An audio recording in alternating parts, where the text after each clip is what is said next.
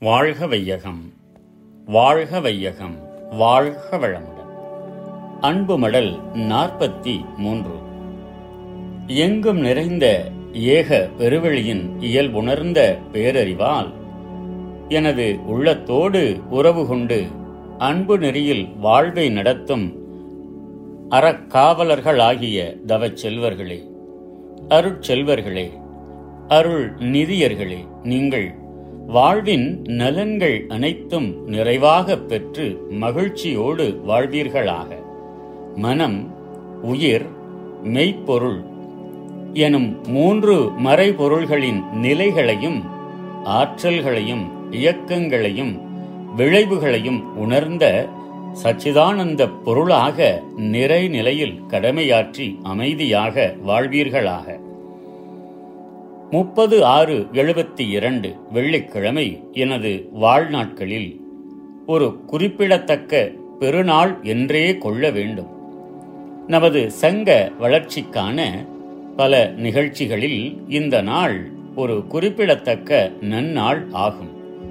தெய்வ நிலையை ஒரு முழுமுதற் பொருளாகவும் உயிர்களை அதன் அறிவு பொறிகளாகவும் உடலையும் உலகையும் பேரியக்க மண்டலத்தையும் ஆன்மாவின் வளர்ச்சிக்கான பயிற்சி களங்களாகவும் உணர்ந்து அந்த பேரருளின் அடிப்படையிலே வாழ்க்கை முறையை ஒழுங்குபடுத்தி வாழ்ந்து பல பேரறிஞர்களை பெற்றெடுத்த நாடு இந்தியா.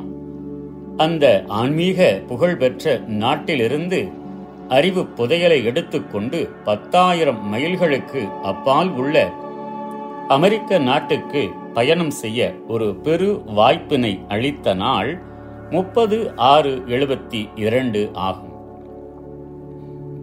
தெய்வீக திருவிளையாடலாக நடைபெறும் பேரியக்க மண்டல நிகழ்ச்சிகள் அனைத்தும் காலம் என்ற தொடர் நீளத்தின் போக்கிலே விளையும் மாற்றங்கள்தானே. மனிதன் தோன்றுவதற்கு முன் ஓடிப்போன கால நீளத்தை பற்றி எவரேனும் கருத முடியுமா? மனிதன் தோன்றிய பின்னும் காலத்தை கணக்கிடும் அறிவை அவன் பெற்ற நாள் வரையில் சென்ற காலத்தை தான் அளவிட முடியுமா பிரபஞ்ச காந்த ஆற்றல் களம் எனும் மகா ஆகாச பெருவெள்ளத்திலே மிதந்தும் உருண்டும் ஓடியும் சுற்றியும் முடிவின்றி உலவி வரும் சூரியன்கள் கோள்களும் எத்தனை கோடியோ? அவற்றில் எங்கோ ஒரு சிறு பொறி போல உள்ள நிலவுலகம் சுழலும் விரைவில் சூரிய ஒளி படும் பகுதியில் வெளிச்சமாகவும் மற்ற பகுதியில் இருளாகவும் கற்புலனுக்கு காட்சியாகின்றது. இம்முறையில் மாறி மாறி வரும் இருளை இரவாகவும் வெளிச்சத்தை பகலாகவும் கொண்டு கால நீளத்தை கணக்கிடுகிறான் மனிதன்.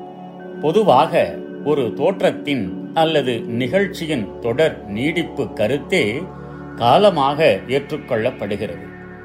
அறிவுக்கு எட்டிய ஒரு குறுகிய கால நீளத்தில் நிகழ்ச்சிகள் குறிப்பாக அமைகின்றன.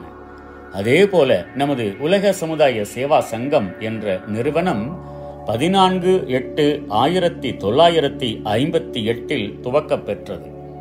அதன் வளர்ச்சியில் குறிப்பிடத்தக்க பல நிகழ்ச்சிகள் நடைபெற்றுள்ளன. அவை அனைத்திலும் மேலாக அன்பர்கள் அனைவர் நினைவிலும் அழுத்தமாக பதிவு பெற்ற நாள் முப்பது ஆறு எழுபத்தி இரண்டு எனில் அது மிக இல்லை முப்பது ஆறு எழுபத்தி இரண்டு இரவு பத்து மணி முதல் ஒன்று முப்பது மணி வரையில் டெல்லி பாலம் விமான பயணிகள் தங்கும் அறையில் விமானத்திற்காக காக்க வேண்டியிருந்தது. எல்லையற்ற வரவெளியிலே நினைவை செலுத்தி தவமாற்றினேன். அந்த நிலைப்பேற்று நிலையிலிருந்து உலகை நோக்கிய போது ஒரு பேரமைதி என் உள்ளத்தில் நிலவியது. இந்த பூத உடலை தோற்றுவித்து வாழ்வழித்து அறிவை ஊட்டிய இந்திய நாட்டை நினைந்து வாழ்த்தினேன். இந்திய நாட்டு மக்களை பொதுவாக வாழ்த்தினேன். எனது பயணத்துக்கு உதவிய அன்பர்களின் ஆர்வத்தை நினைந்து நன்றி அறிதலோடு வாழ்த்தினேன். நான் போய் சேர இருக்கும் அமெரிக்க நாட்டையும் மக்களையும் நினைந்து வாழ்த்தினேன். விமானத்தில் ஏற வேண்டியவர்கள் வந்து அதற்காக காத்திருக்கும் பஸ்ஸில் ஏறிக்கொள்ளுங்கள் என்று ஒரு ஒலிபெருக்கி அறிவிப்பு வந்தது. பஸ்ஸில் ஏறி சிறிது தொலைவு சென்று பின் விமானத்தில் ஏறிக்கொண்டேன். மொத்தம் இருபத்தி ஆறிலிருந்து முப்பது மணி நேரம் சென்று அமெரிக்க நேரப்படி மாலை ஏழு முப்பது மணிக்கு நியூயார்க் விமான நிலையத்தில் விமானம் இறங்கியது. வழியில் குவைட் ரோம் ஜெர்மனி இங்கிலாந்து ஆகிய நாலு இடங்களில் விமானம் இறங்கி நின்று பிரயாணிகளை இறக்கியும் ஏற்றியும் வந்தது. ஒரு மணி நேரத்தில் சுங்கச் சோதனை பாஸ்போர்ட் சோதனை எல்லாம் முடிந்துவிட்டன விமானக்கூடத்திலிருந்து வெளியே வந்தபோது அருட்செல்வர் திரு எம். எல். சர்மா அவர்கள் எதிர்கொண்டு அழைத்து காரில் ஏற்றி அவர் இருக்கும் இல்லம் அழைத்துச் சென்றார். இரவு பத்து முப்பது மணிக்கு வீடு போய் சேர்ந்தோம். திருமதி சர்மா அவர்களும் அருட்செல்வி. இருவரும் டெல்லியில் இருந்தபோதே குண்டலினி தீட்சை பெற்று பயன் பெற்றவர்கள். நான் தங்கி இருப்பதற்கு வசதியான இடமும் மற்ற எல்லா வசதிகளையும் திரு ஷர்மா தம்பதிகள் அளித்து மகிழ்ந்தனர். மறுநாள் இந்திய நண்பர்கள் பலருக்கு நான் அமெரிக்கா வந்துள்ள செய்தியை டெலிபோன் மூலமும் திரு சர்மா அவர்கள் அறிவித்தார்கள். ரெண்டு ஏழு எழுபத்தி இரண்டு மாலை ஏழு மணிக்கு குண்டலினி யோகம் பற்றிய சொற்பொழிவு நடைபெற்றது. அடுத்த இரண்டு நாட்களில் நாலு இந்திய நண்பர்கள் குண்டலினி தீட்சை பெற்றனர். திரு சர்மா அவர்கள் இடம் நகரத்தை தள்ளி அறுபது மைல் தொலைவில் இருக்கிறது. இதனை ஒரு கிராமம் என்றே சொல்லலாம். இதனால் பொதுக்கூட்டம் மூலம் நமது கொள்கையை பரப்புவதற்கு இடமில்லை. நான்கு நாட்கள் சென்றுவிட்டன. திரு ஷர்மா அவர்கள் ஒரு முடிவுக்கு வந்தார். டெலிபோனை எடுத்து எனது வருகையை ஒரு தினசரி செய்தி பத்திரிகை நிறுவனத்திற்கு அறிவித்தார். இந்திய நாட்டு ஞானியும் யோகாசிரியருமாகிய ஒரு பெரியார் வந்திருக்கிறார். நீங்கள் விரும்பினால் பேட்டி காணலாம். உங்களை மகிழ்ச்சியோடு வரவேற்க தயாராக இருக்கிறோம் என்று அறிவித்தார். நன்றியோடு இதனை ஏற்றுக்கொண்டு அவர்கள் தங்கள் நிருபர் வந்து சந்திக்கும் நாளையும் நேரத்தையும் அறிவிக்கிறோம் என்று பதில் சொன்னார்கள்.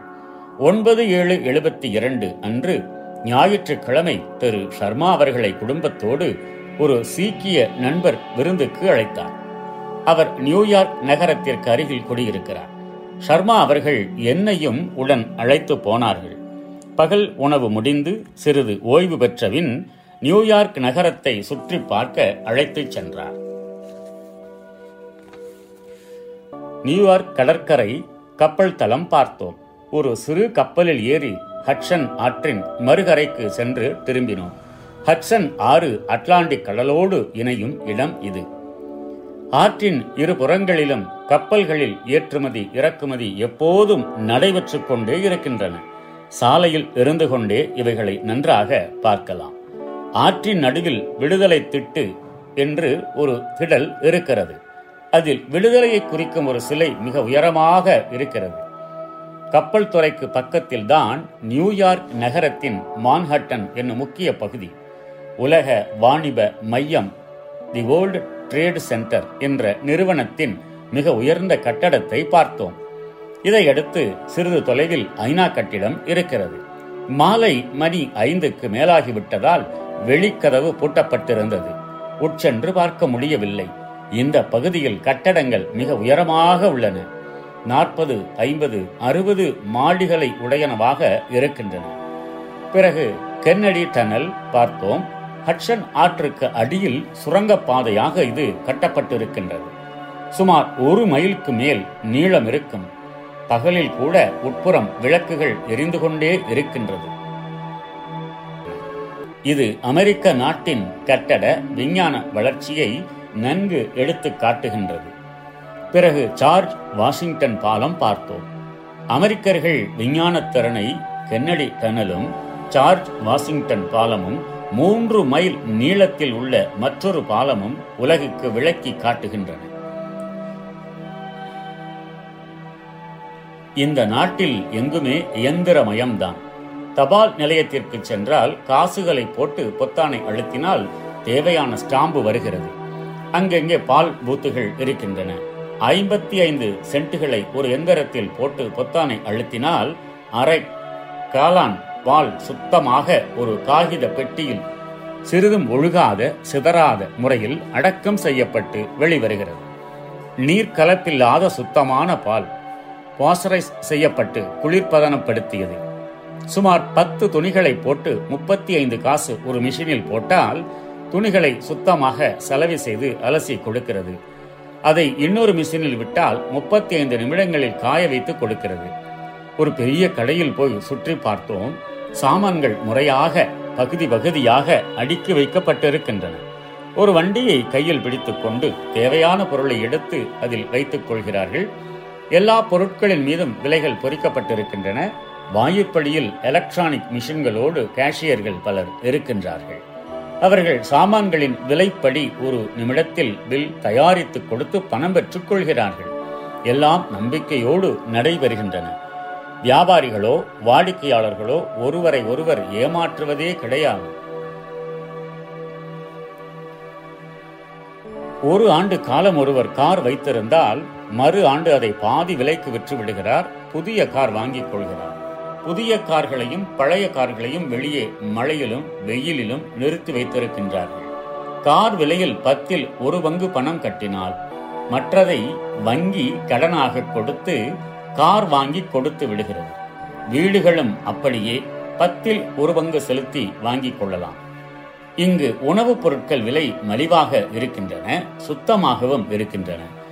ஆனால் காஃபி டீ கொக்கோ கோலா இவற்றை ஓட்டலில் சாப்பிட்டால் இருபத்தி ஐந்து சென்ட் வீதம் கொடுக்க வேண்டும். இது நமது இந்திய நாட்டு பண மதிப்புக்கு ரூபாய் ரெண்டு ஆகிறது. இங்கு குறைந்தபட்ச சம்பளம் ஒரு கூலியாட்களுக்கு கூட மணிக்கு ஒன்னே முக்கால் டாலர் சுமார் ரூபாய் பதினான்கு ஆகிறது. எட்டு மணி நேரம் வேலை வாரந்தோறும் இங்கு சம்பளம் கொடுக்கப்படுகிறது. சனி ஞாயிறு ஓய்வு நாட்கள். எங்கு பார்த்தாலும் கார்கள் மயம். நாற்பது மைல் வேகத்திலிருந்து எண்பது மைல் வேகம் வரைக்கும் கார்களை ஓட்டுகிறார்கள். சாலைகள் மிகவும் அகலமாகவும் சுத்தமாகவும் இருக்கின்றன. நியூயார்க் நகரத்தை அன்று சுற்றி பார்த்துவிட்டு சுமார் மாலை ஏழு மணிக்கு வீடு திரும்பினோம். இங்கு காலை ஐந்து மணிக்கு பொழுது விடுகிறது. மாலை ஒன்பது மணிக்கு பொழுது போகிறது. மொத்தம் பதினாறு மணி நேரம் பகல் எட்டு மணி நேரம்தான் இரவு. நவம்பர் டிசம்பர் மாதங்களில் இது நேர் மாறாக பகல் எட்டு மணி நேரமும் இரவு பதினாறு மணி நேரமுமாக மாறிவிடுமாம். இப்போது வெப்ப தட்ப நிலை மிகவும் நன்றாக இருக்கிறது. குளிரும் இல்லை வெயிலும் இல்லை டிசம்பர் ஜனவரி பிப்ரவரி மாதங்களில் கடும் குளிர் இருக்குமாம். வீடுகளிலும் கார்களிலும் காரியாலயங்களிலும் கனல் பரப்பும் எந்திரங்கள் வேலை செய்யுமாம். சில நாட்களில் பனிமழை விடாமல் பெய்து சாலைகளில் ஐஸ் நிரம்பியிருக்கும் என்கிறார்கள். பதினொன்று ஏழு எழுபத்தி ரெண்டு பகல் கோரியர் நியூஸ் என்னும் பத்திரிகை காரியாலயத்திலிருந்து ஒரு டெலிபோன் வந்தது. பதிமூன்று ஏழு எழுபத்தி ரெண்டு காலையில் இந்தியாவிலிருந்து வந்திருக்கும் ஞானியார் அவர்களை பேட்டி காண வருகிறோம் என்று கூறினார்கள். அதே போன்று பதிமூன்று ஏழு எழுபத்தி ரெண்டு காலை பத்து முப்பதுக்கு ஒரு பெண் நிருபர் வந்தாள். சுமார் இருபத்தி ஏழு வயது இருக்கலாம். நன்றாக கல்வியில் தேர்ந்தவள். யோகத்திலும் தத்துவ தெளிவிலும் ஓரளவு திறன் பெற்றவள். ஒரு போட்டோகிராபரும் உடன் வந்தார்.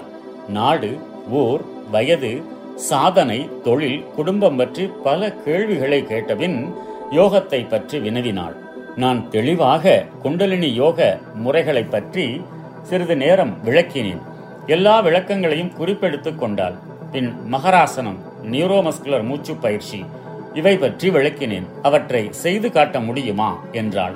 உடனே அவற்றை முறையாக செய்து காட்டினேன். எல்லா நிலைகளையும் படம் பிடித்துக் கொண்டார்கள். மொத்தம் சுமார் இருபத்தி ஐந்து போட்டோக்கள் இருக்கும். சுமார் ஒன்னரை மணி நேரம் பேசி இருந்த பின் அன்போடு விடைபெற்று அந்த நிருபரும் போட்டோகிராபரும் சென்றார்கள். இங்குள்ள மக்கள் குறிப்பாக பொது நிறுவனங்களில் பணியாற்றுபவர்கள் மிக அன்பாக பழகுகிறார்கள். அரசாங்க அதிகாரிகள் பொதுமக்களை வீணாக தாமதப்படுத்துவதே இல்லை. கடுஞ்சொற்களை உபயோகிப்பது இல்லை. நிர்வாகம் மிக திறமையாக நடைபெறுகிறது. பதினான்கு ஏழு எழுபத்தி இரண்டு மாலை ஐந்து முப்பது மணிக்கு நான் தங்கியிருக்கும் வீட்டுக்கு எதிரில் ஒரு விபத்து நடந்துவிட்டது. பத்து வயது பெண் குழந்தை ஒரு மோட்டார் வண்டியால் தூக்கி எறியப்பட்டு விட்டான். காரை பிரேக் போட்டு அந்த இடத்திலேயே அதை ஓட்டி வந்தவர் நிறுத்திவிட்டார். உடனே போலீசுக்கு டெலிபோன் செய்தார்கள். மூன்று நிமிடங்களில் நான்கு போலீஸ் வண்டிகளும் ஒரு ஆம்புலன்ஸ் வண்டியும் வந்துவிட்டன. முதலில் போலீஸ் அதிகாரி இறங்கி குழந்தையை தன் பொறுப்பில் ஏற்றுக்கொண்டார். குழந்தை அடிபட்ட இடத்திலேயே அப்படியே கிடத்தப்பட்டிருந்தது ஆம்புலன்ஸ் வண்டியிலிருந்து ஒரு டாக்டர் இறங்கி வந்து குழந்தையை சோதனையிட்டார். பிறகு பக்குவமாய் ஒரு சிறு வண்டியில் கிடத்தி ஆம்புலன்ஸ் வண்டியில் ஏற்றிக்கொண்டு போய்விட்டார்கள். இவையெல்லாம் மொத்தம் பத்து நிமிடங்களில் நடந்து முடிந்து விட்டன. பிறகு விபத்துக்கு பொறுப்பானவரை போலீஸ் காரில் ஏற்றிக்கொண்டார்கள் காரையும் போலீஸ் அதிகாரிகள் தன்வசம் ஏற்றுக்கொண்டு அதை ஒரு ஓரமாக நிறுத்திவிட்டு சென்றார்கள். இவ்வளவு திறமையோடும் அக்கறையோடும் அரசாங்க அதிகாரிகள் நடந்து கொண்டதை நினைத்து வியப்படைந்தேன். ஒரு சிறு அளவு கூட ஆர்ப்பாட்டம் இல்லை கடும் சொற்கள் இல்லை அதிகார மமதை இல்லை பிறகு இரண்டு நாட்களில் அப்பெண் குழந்தை குணமாகி வீடு வந்து சேர்ந்தாள். பதினைந்து ஏழு எழுபத்தி இரண்டு காலையில் பவுண்ட் புரூக்கிலிருந்து வாஷிங்டனுக்கு புறப்பட்டேன். பஸ் மூலம் செல்ல ஏற்பாடு செய்யப்பட்டது. நியூயார்க்கிலிருந்து வாஷிங்டன் போகும் வழியில் ஐம்பது மைல் தொலைவில் பிரான்ஸ்விக் என்னும் ஒரு நகரம் இருக்கிறது.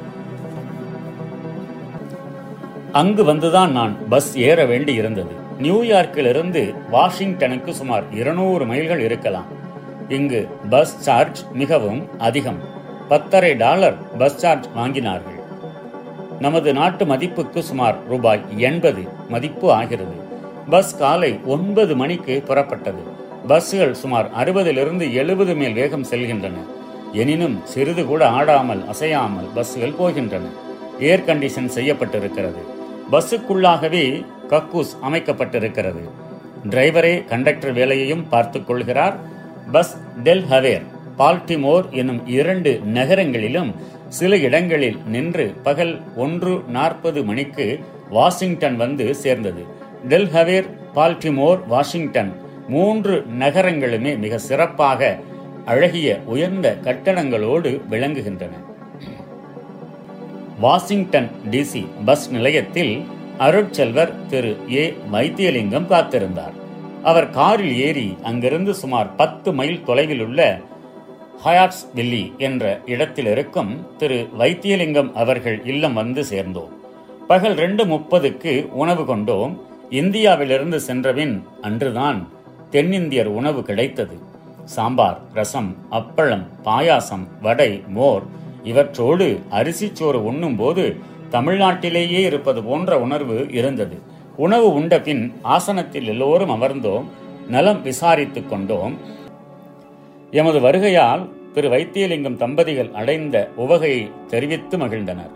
நானும் அன்று தமிழில் வாயார பேசி மகிழ்ந்தேன். அமெரிக்கர்கள் பேசும் ஆங்கில மொழி எனக்கு புரியவே இல்லை. நான் பேசுவதையும் அவர்கள் புரிந்து கொள்ள சிரமப்படுகிறார்கள்.